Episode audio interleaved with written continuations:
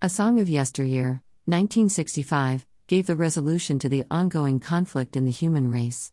What the world needs now is love demonstrated that someone knew that living in peace required a foundation of love. What the world needs now is love, sweet love. It's the only thing that there's just too little of. What the world needs now is love, sweet love. No, not just for some, but for everyone. Although possessing love as the remedy for our societal issues is packed with truth, it is impossible to love others without loving God first. God is love. God demonstrated the greatest agape love for humanity that most do not understand. God and His Son, Jesus Christ, entered into a covenant that Jesus would die to redeem our sins. And for many, Jesus' sacrifice is still not enough. Jesus said to him, You shall love the Lord your God with all your heart, with all your soul, and with all your mind. Matthew 22 37.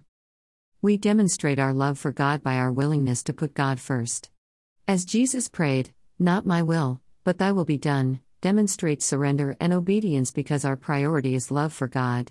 Why do we struggle to love God? At the Last Supper, Jesus gave us the answer to possessing the highest level of love for God and others humility.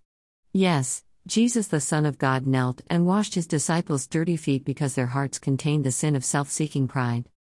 Love equals humility plus obedience. Humility is the fruit of love. From our desire to love God, we do not live for ourselves. Every day, we commit our will, plans, and life to Jesus Christ. Our daily prayer is God, not my will, but your will be done in my life. There is no other theory or methodology that supersedes the Word of God. We cannot offer God our concept of sacrifice. In Genesis 4 3, Cain brought God an offering of the fruit of the ground instead of the lamb that represented Jesus, the Lamb of God.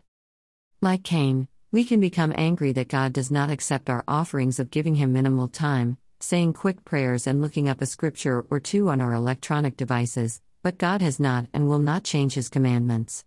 You must worship no other gods, for the Lord, whose very name is jealous, is a God who is jealous about his relationship with you. Exodus 34:14. We worship tangible items, our assets, portfolios, careers, and people. Still, our modern idol is us. We live to please ourselves. Throughout the Bible, God proclaims that He will only accept a sacrifice that is an all or nothing offering. Yes, it is a fact that love is the answer to humanity's problems. Even so, our first love for God revealed by humility and obedience resolves our sin problems and gives us complete joy and peace. Our covenant vow is one of commitment to our Heavenly Father. When we love God with everything we have, our soul becomes full and overflows with love for others. We learn to love as Jesus loves us. Remember, God requires our whole heart and will accept nothing less. Love God, Love others and love yourself.